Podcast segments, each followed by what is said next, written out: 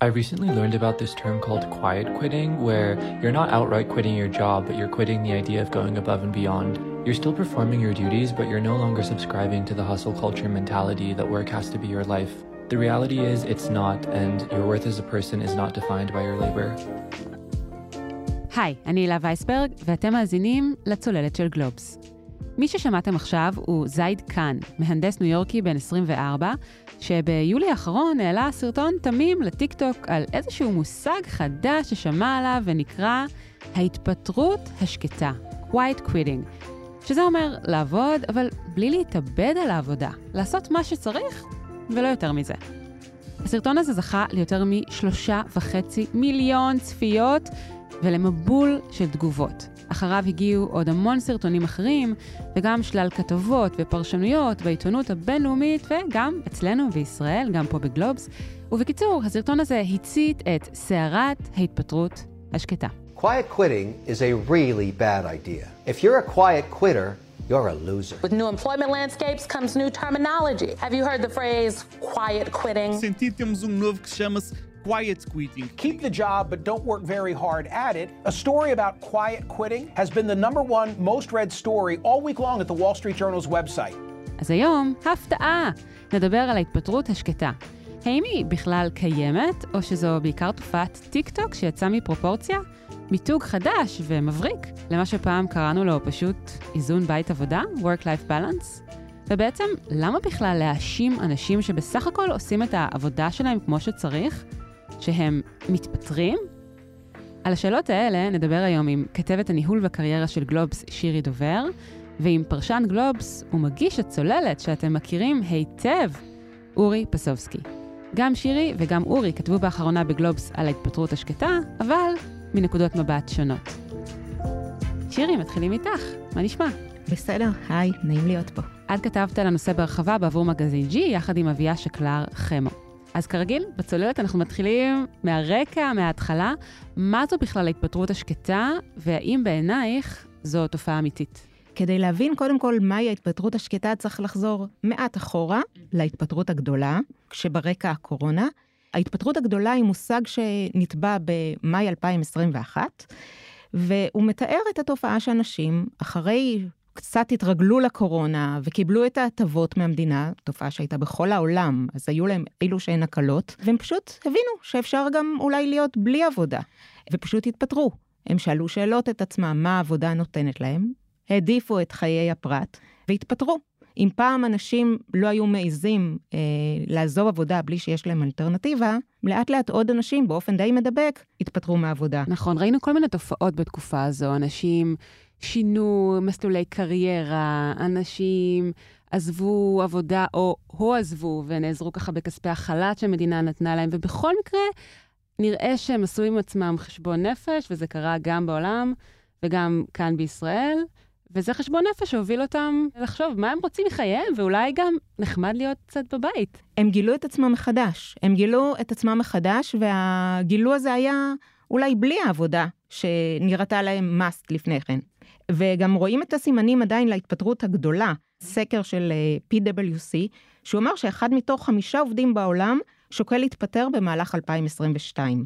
גם בישראל אנחנו רואים את זה. לפי נתוני uh, הלשכה המרכזית לסטטיסטיקה, מספר המובטלים במרץ 2022 היה 145 אלף, אבל היו 150 אלף משרות פתוחות. כלומר, היה פה עניין של בחירה.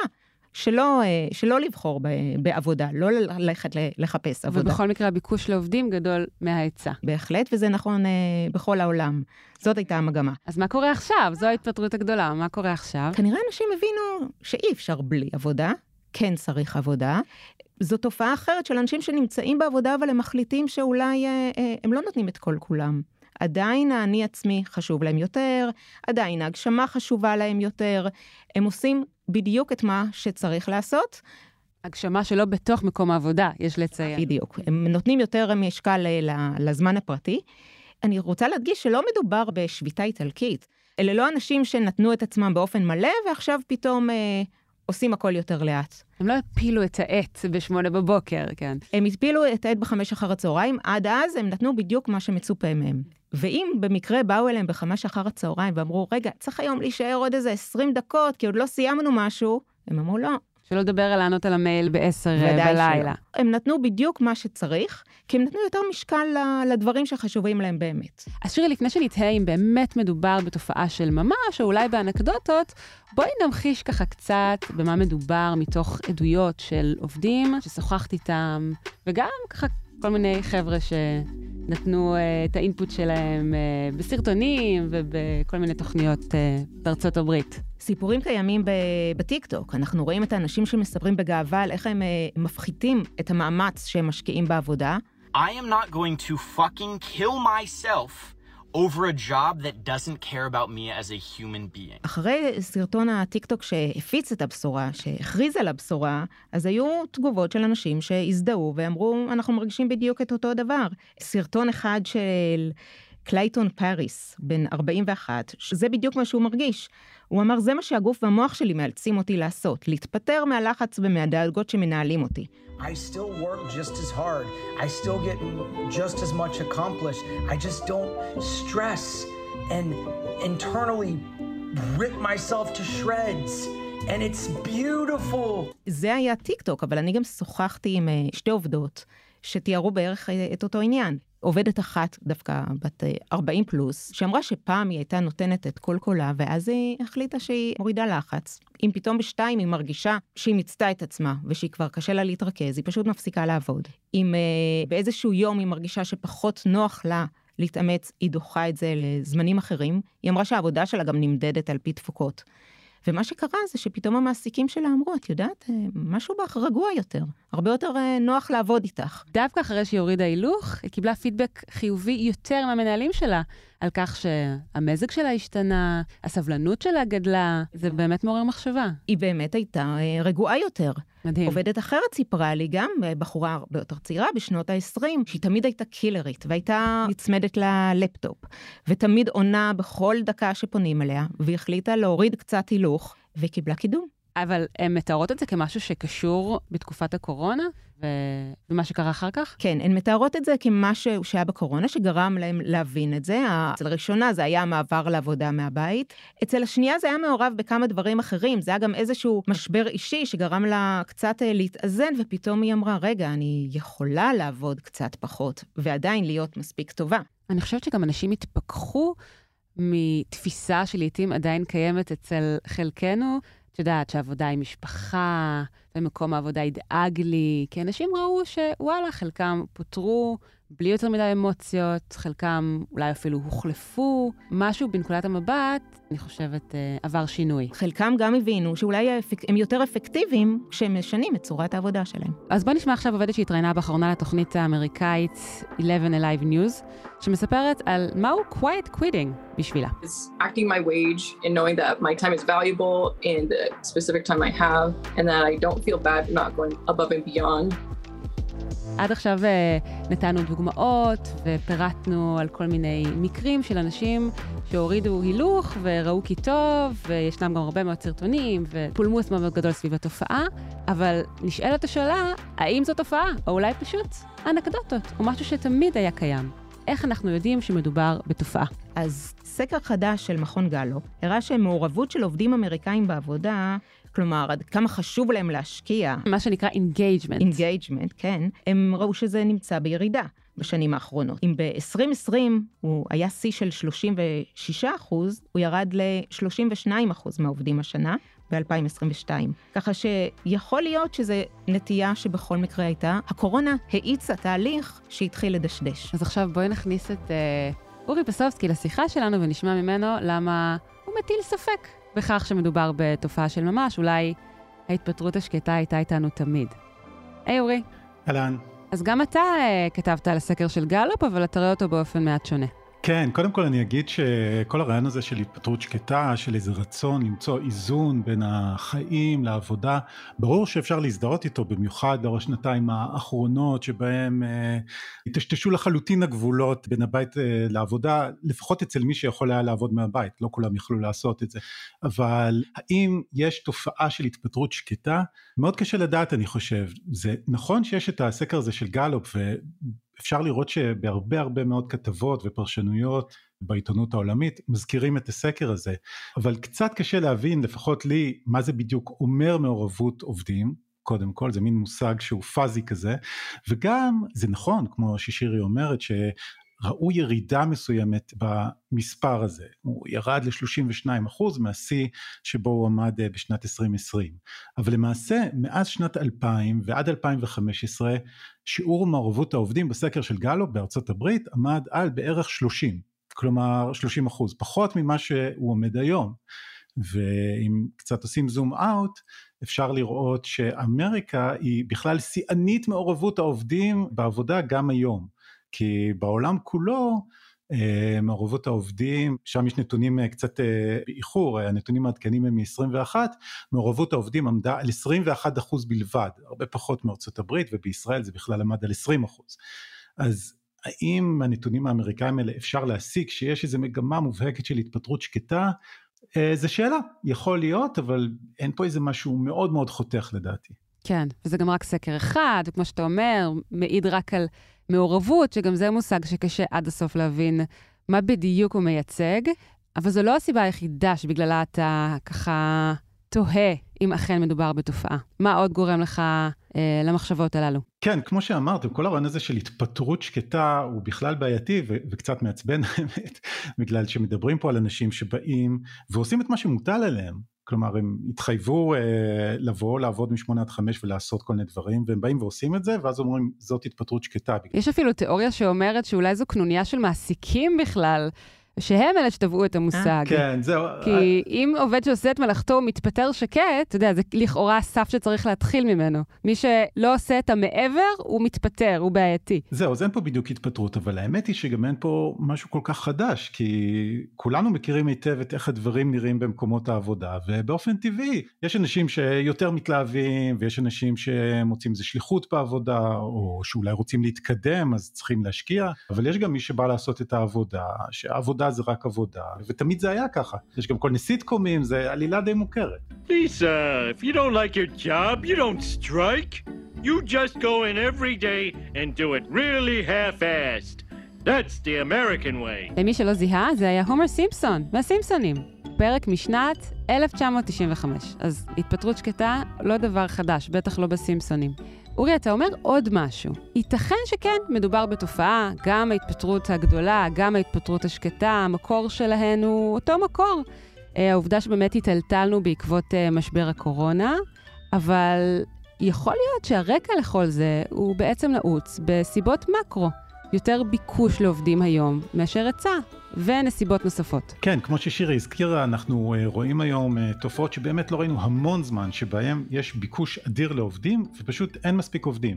יש יותר משרות פתוחות מאשר מובטלים. ודרך אחרת לתאר את המצב הזה היא פשוט להגיד שהכוח קצת עבר לידיהם של העובדים. יש פה בעצם מה שנקרא שוק של עובדים ולא שוק של מעסיקים, ובמצב כזה העובדים יכולים להרשות לעצמם למשל להתפטר, כמו שראינו בהתפטרות הגדולה, ולא רק בגלל שיש להם איזה תובנה על איך הם רוצים לחיות את החיים שלהם או רצון למצוא קצת יותר איזון, אלא גם בגלל שיש להם אופציות קורצות בחוץ.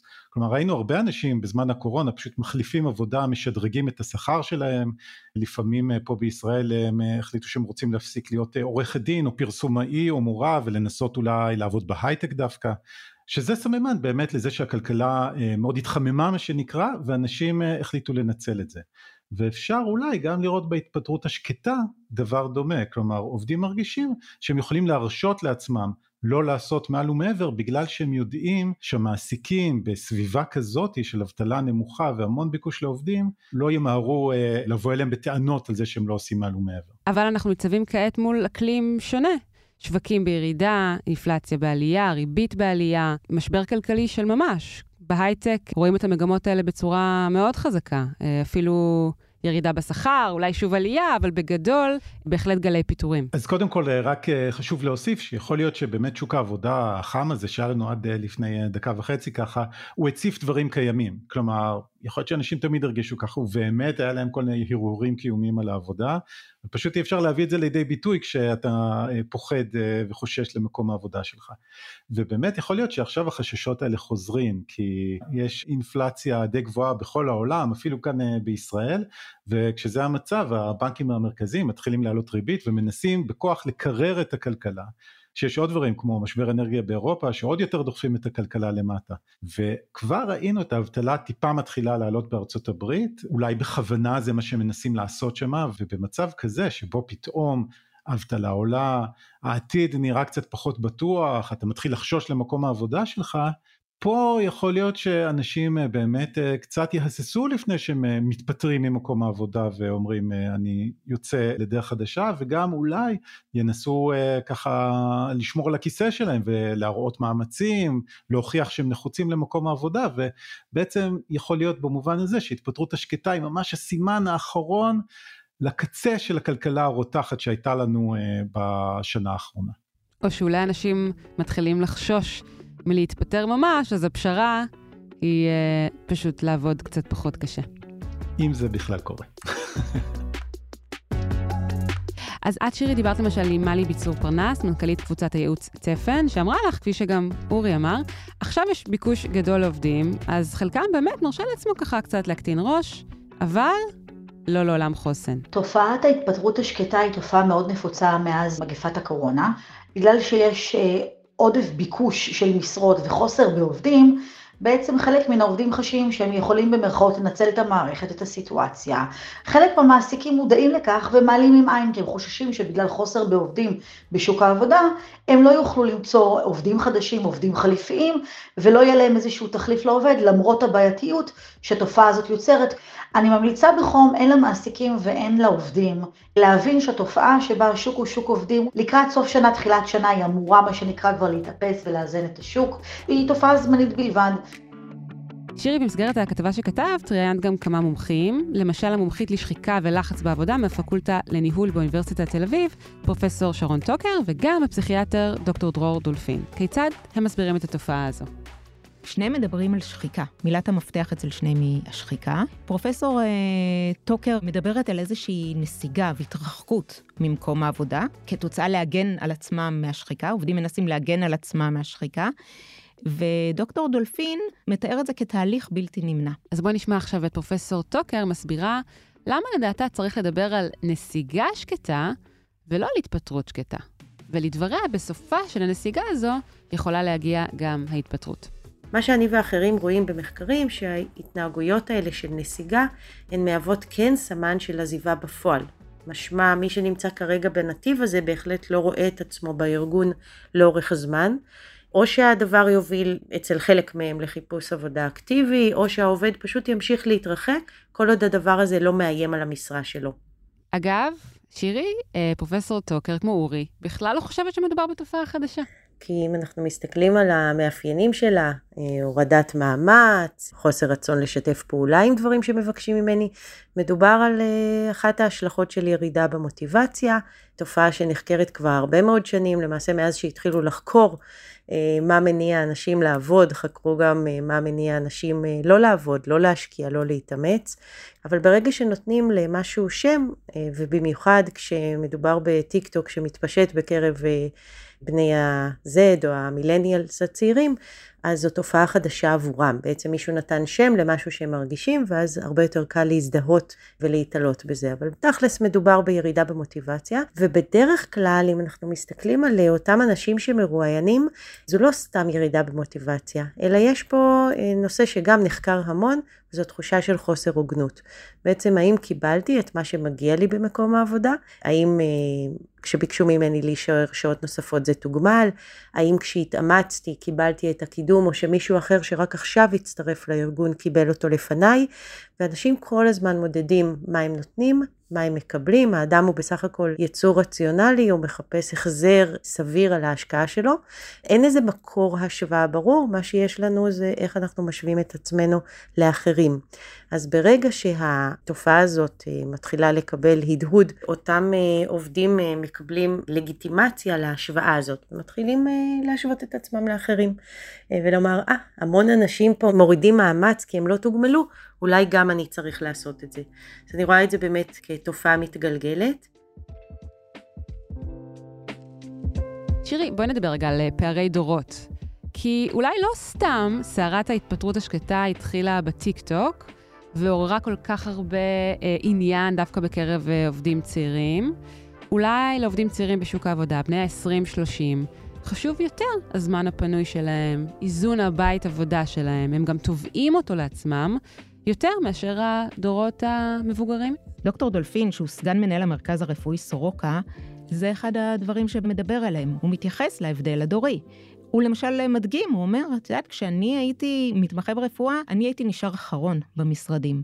היום, כשאני המומחה, אני האחרון שנשאר במשרדים. הוא אומר, וזה בסדר גמור, הוא מצדיק אותם.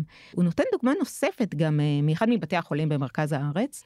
הוא מספר על מקרה שהגיע למיון חולה עם מקרה נדיר, ואותו רופא בכיר התנדב לבצע ניתוח באותו חולה, והדבר הראשון שהוא עשה היה כמובן להזמין את אחד המתמחים להצטרף אליו, לצפות בניתוח. ולכאורה זה הדבר שאתה הכי רוצה בעולם כמתמחה, להצטרף לניתוח חדשני, משמעותי.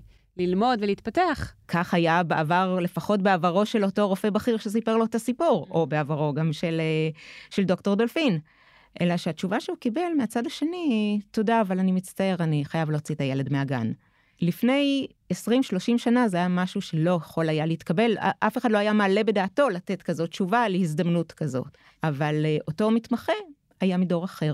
ולא בכדי דוקטור דולפין קושר בין ההתפטרות השקטה לבין מחאת המתמחים ברפואה שאנחנו רואים היום. היא גם התקיימה לפני כעשר שנים, הם תובעים לקצר את אה, התורנויות המאוד מאוד ארוכות. שהם אה, מחויבים להם כיום של 26 שעות, כך שיהיו בנות 12 שעות. הוא אומר, זה הדור הזה, הנוכחי, שמוביל את המחאה הזו, היא לא התקיימה ולא בכדי לפני 20, 30 ו-40 שנה. למרות שאגב, אז הם עבדו אפילו יותר. לדעתי, מדובר היה אז במשמרות של 36 שעות. אבל אז הם לא העלו בדעתם למחות עד כדי כך. יכול להיות שפה ושם היו, היו מחאות, אבל הם לא הגיעו לסדרי גודל כאלה. ומה שדוקטור דולפין מסביר זה שזה תהליך בלתי נמנע של אה, שינוי שוק העבודה. אם שוק העבודה לא משתנה לבד, אז העובדים יאלצו אותו להשתנות. וזה חשוב להם יותר מאשר כנראה היה חשוב לעובדים uh, בעבר. הם בכל זאת פועלים על פי קודים אחרים לדבריו, אבל אם נשאל את אורי, הוא יגיד שאת מה שאומרים היום על נניח דור ה-Y, המילניאלס, החבר'ה שהיום הם בני 30 ו-40, אמרו פעם גם על הדור הקודם, נניח דור ה-X, שהם עצלנים, שהם רוצים uh, לאזן טוב יותר בין החיים הפרטיים לבין העבודה, שאגב, בעיניי זו בכלל לא עצלות, אלא דבר חשוב. Uh, אבל בכל אופן, אותן אמרות שאומרים היום גם על דור ה-Z, אמרו פעם פשוט על דורות uh, קודמים יותר. כן, האמת שבמידה מסוימת היינו בסרט הזה, אם נשים בצד את העניין של המתמחים שכבר נרדמים בשעה 25 של המשמרת שלהם, זה טירוף ישראלי ייחודי, אבל uh, הרעיון הזה שמגיעים דורות חדשים, שהם לא מוכנים יותר ושהם משנים את כללי השיטה, האמת שכבר שמענו את זה, וזה גם היה נושא לסרטים, וזה היה אה, דיון בתרבות הפופולרית. בשנות ה-90 נכנס לשוק העבודה אה, דור ה-X, אנשים שנולדו ב-1965 עד 1980, ואז הם תוארו כבטלנים ועצלנים והססנים, והם לא מוכנים לעבוד יותר 70 שעות, והיו על זה גם סרטים.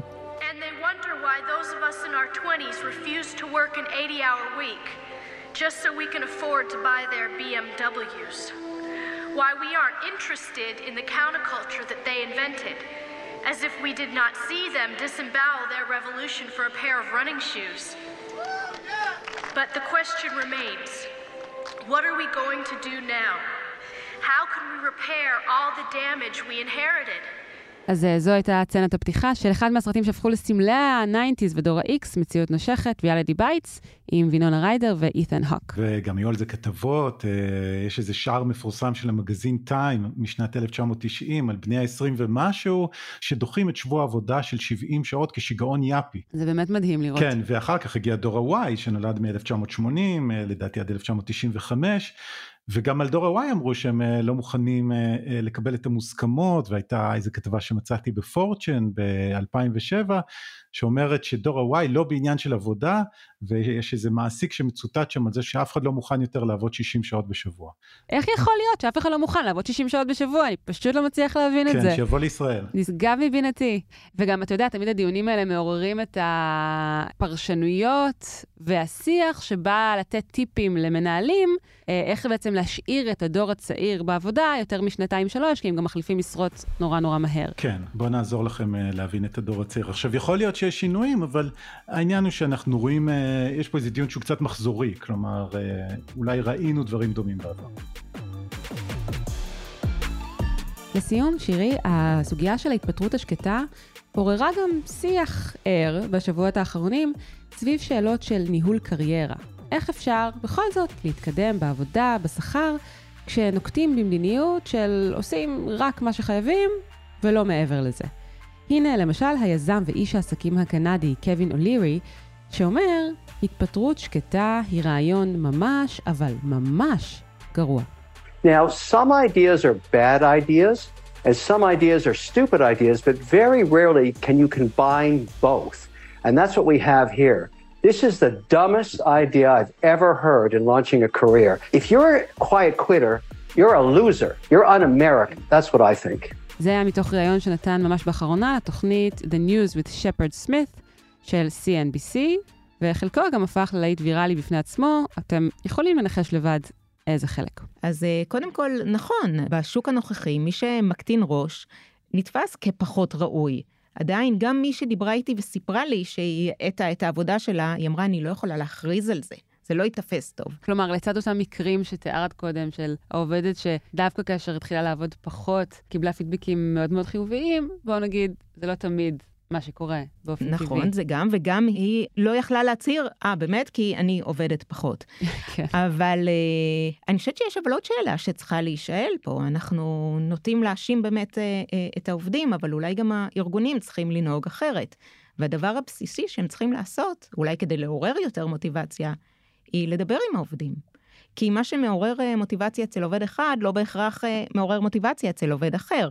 אולי יש כאלה שבאמת התפוקות שלהם עולות דווקא כשהם מצמצמים את העבודה, או מותחים אותה לשעות אחרות. חלק מהעובדים הרי הבינו את זה כשהם היו בבית בתקופת הקורונה.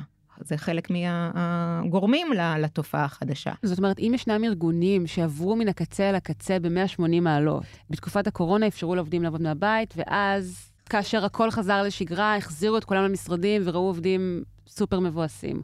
אולי יש מקום לעשות חשבון נפש ולהגיד לעצמם, אוקיי, ראינו דווקא תפוקות די טובות, אולי אפשר לחשוב מחדש על האופן שבו אנחנו מעסיקים, מנהלים, שומעים את העובדים שלנו ומה הם צריכים מאיתנו. להיות גמישים ולהתייחס לעובד עצמו, לא לראות את העובדים כמכלול. לראות כל עובד כמישהו שאולי, אולי דווקא יצירתיות.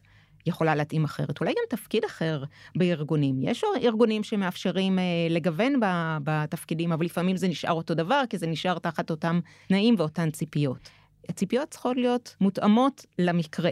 אז גם העובדים צריכים להבין שיש גבול.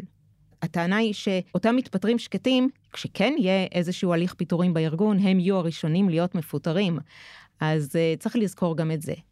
אבל uh, בכל מקרה הארגונים גם צריכים לשאול את עצמם את השאלות הנכונות. במיוחד אם הם שמים לב שמדובר בעובדים שהיו מלאי מוטיבציה והתלהבות קודם לכן. אה, במיוחד. ופתאום uh, מזהים אצלם התנהגות אחרת, או ירידה במוטיבציה הזו. לא אותם צריך לפטר דבר ראשון, אבל איתם צריך לדבר, כדי לזהות איפה הבעיה, אם הבעיה אצלם או אולי הבעיה אצלנו בארגון. אורי, תובנה שלך לסיום? כן, אולי שני דברים. אחד זה שבאמת אה, ההתאוששות הכלכלית אה, שהגיעה אחרי הקורונה הייתה כל כך חזקה, שאנחנו אה, רואים תופעות שאנחנו פשוט לא רגילים אליהן, ואז אנחנו אה, צריכים, אה, מרגישים את הצורך לתת להם איזה שם, איזה תווית, ההתפטרות הגדולה, ההתפטרות השקטה, פשוט כי זו מציאות שאנחנו לא כל כך מכירים. אה, הרבה הרבה הרבה שנים לא ראינו שיעורי אבטלה אה, כל כך נמוכים. אבל כאמור, אה, יכול להיות שאנחנו ממש נמצאים אה, רגע לפני שזה מתהפך והאבטלה שוב אה, מתחילה לעלות. ו... ואז נראה אם עדיין אה, ידברו על ההתפטרות השקטה. כן, כיוון המטוטלת עשוי בהחלט אה, לנוע גם בצד השני בעתיד, וחשוב לזכור זאת. שירי דובר, אורי פסובסקי, תודה רבה. תודה רבה. תודה. עד כאן עוד פרק של הצוללת. אתם יכולים למצוא אותנו באתר גלובס, בספוטיפיי או בכל אפליקציות פודקאסטים. נשמח אם תעשו לנו subscribe, ואם אהבתם, שילחו את הפרק לחברה או חבר שאתם אוהבים. עורך הסאונד הוא ניר לייסט. אם יש לכם מחשבות, הצעות, תגובות, שאלות, אתם מוזמנים לשלוח לי מייל בהילה, H-I-L-A, מקף אמצעי W, את גלובס, G-L-O-B-E-S, נקודה co.il. אפשר למצוא אותי וגם את שאר חברי הצוללת בפייסבוק, בטוויטר ובלינקדאין. תודה לכולכם שהאזנתם. תודה לשירי דובר ולאורי פסובסקי. אני הילה וייסברג, נתראה בפעם הבאה. ביי ביי.